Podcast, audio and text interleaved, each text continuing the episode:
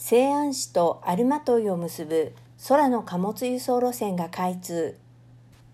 陝西省西安市とカザフスタン最大の都市アルマトイを結ぶ貨物輸送路線が今月5日に開通した。今年開通した西安関陽国際空港と海外を結ぶ貨物輸送路線は、日本の大阪に続いてこれで2路線目となる。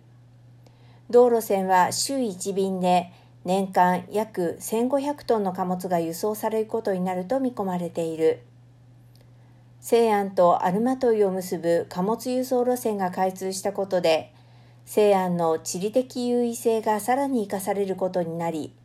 国際貿易ルート構築の加速をバックアップし、陝西省、ひいては西北エリアと一帯一路参加国との貿易や往来がさらに密接になると期待されている。西安とアルマトイを中継地点とする同路線は、両地の空港の国際ネットワークアクセシビリティを十分に活用することができ、アジアや欧州、米国、アフリカなどの主要40都市とつながることにもなる。西安関陽国際空港で就航されている貨物輸送路線は、現在までにすでに40路線あり、うち21路線が国際路線となっている。また、貨物輸送便の貨物処理能力は約4万トンに達している。